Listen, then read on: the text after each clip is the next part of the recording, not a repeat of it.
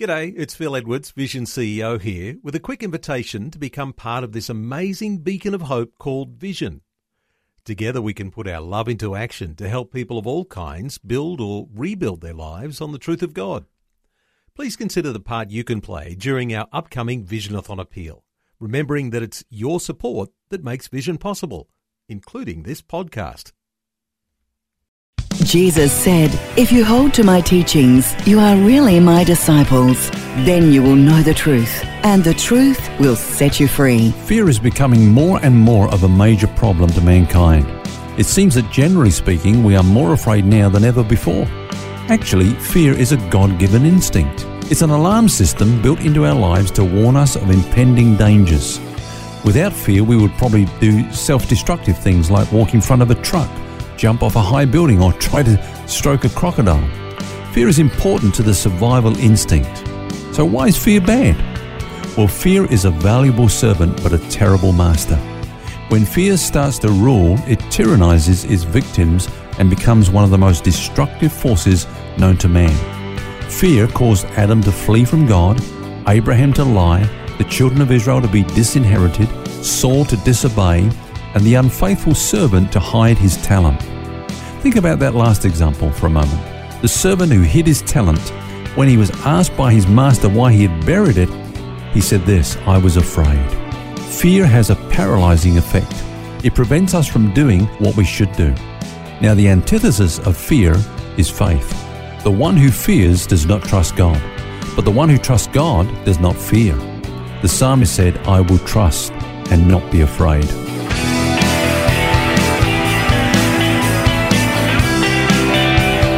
This is Set Free with Ken Legg.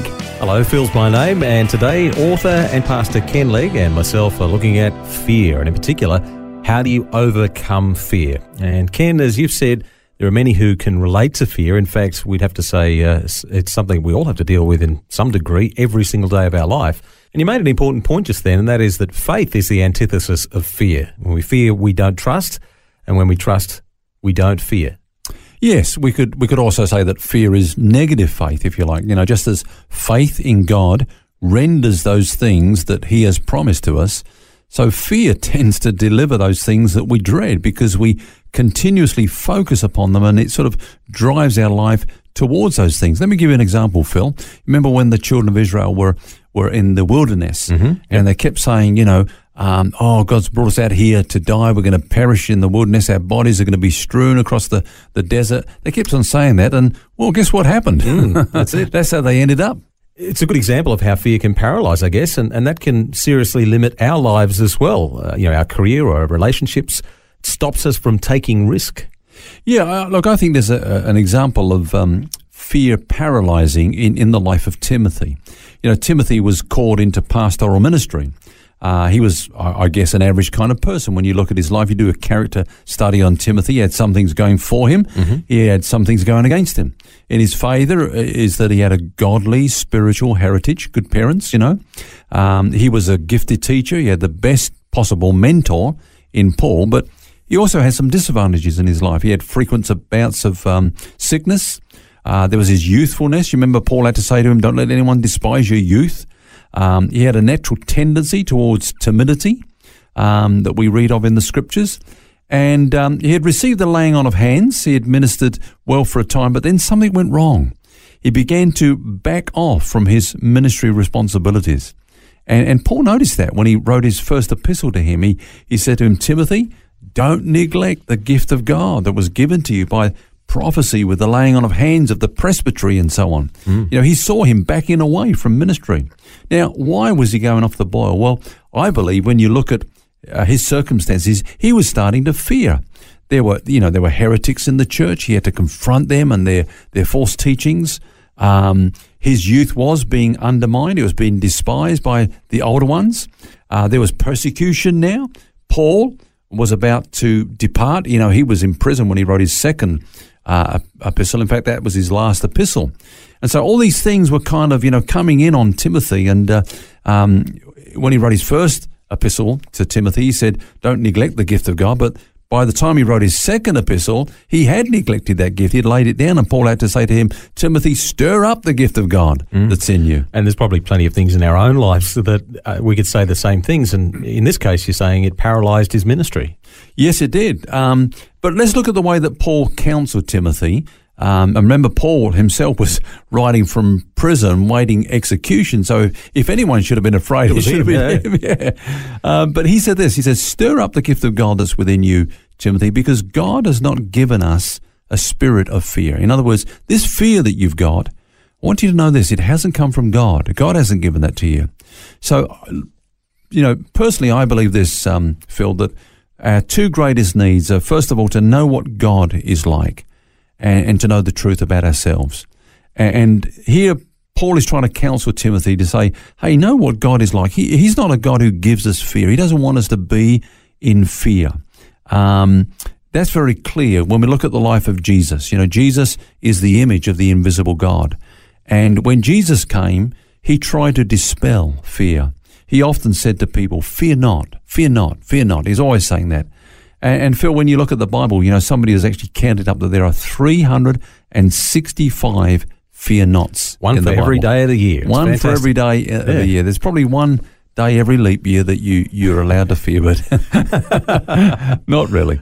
Um, you know, God is not the source of your fear. Can I say that to any of our listeners right now that if you're struggling with fear, know this for a fact that God is not the author of your fear. He was not the originator of the fear which had gripped and paralyzed and even tormented Timothy. In fact, he was the only one that could set him free. Mm-hmm. As you mentioned, Paul was in prison awaiting execution when he gave that advice to Timothy. And that really says Paul was walking the walk. He wasn't speaking theory. Fear was something that he must have faced pretty well every day, but he earned, learned to overcome it. Oh, yeah. You know, look, he, he certainly spoke from experience. There's no doubt about that. Uh, and notice that in the counsel that he gave to Timothy, he said that there were three important things that Timothy needed to be reminded of. And if he got a grip of these three things, he would be able to be free of his fear. Once he got a hold of this, like Paul, he'd learned how to deal with fear. And Timothy also would, would learn how to deal with fear, not only on this occasion, but in future occasions. Now, first of all, Phil, I think it's important to say this. He didn't challenge Timothy to get something that he hadn't already got. Um, that's a very important point. Not to go out and get some new experience, you know. He reminded him of what he already had in Christ. And that's got to be a pretty big key, hasn't it, to the way that we live our Christian lives? I think it's a major key to victory throughout our entire Christian lives, uh, Phil. You know, uh, to look at what we have in Christ. You know, a lot of Christians are trying to get new experiences, so they kind of feel that they're deficient. Mm. And the Bible says that we are complete in Christ. We're so, already complete. So, what do we have at our disposal, and what did Timothy have? Okay, well, we've only got time to look at one of those things today. And the first thing that Paul says is that God has not given us a spirit of fear, but of power. So, as Christians, we need to be constantly reminded that we are no longer the people we used to be in Adam, you know. Uh, we are a new creation, and this means, amongst other things, that we no longer live from the limited resources that we had prior to salvation. In other words, we're not still living from our flesh, uh, because we'll always come to the end of our fleshly resources. But we have new creation resources. We have the power of God's grace. In fact, the same power that raised Jesus from the dead. We've said that many times on this program, Phil. The same power that raised Jesus from the dead dwells in us. And, mm. and that word power, by the way, is the word dunamis. Uh, from which we get the word dynamite. dynamite it's, a, it's a power that can remove obstacles. But the, even what you just said there, the power of God's grace. You don't yeah. tend to think of grace and power as being no, I know, you know, to I know. Pe-. People think of uh, grace as being a weak thing, but it's actually God's ability in the place of our inability. You, you think about it, we come to the throne of grace. Mm. Grace is where God reigns from.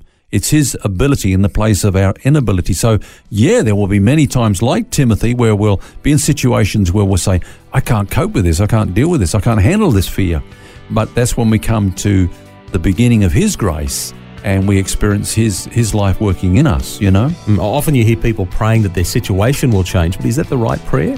Well, a lot of the prayers that, that Paul prayed uh, in his epistles are that we would change, that our understanding would change, that we would be enlightened, that we might know that power that's within us.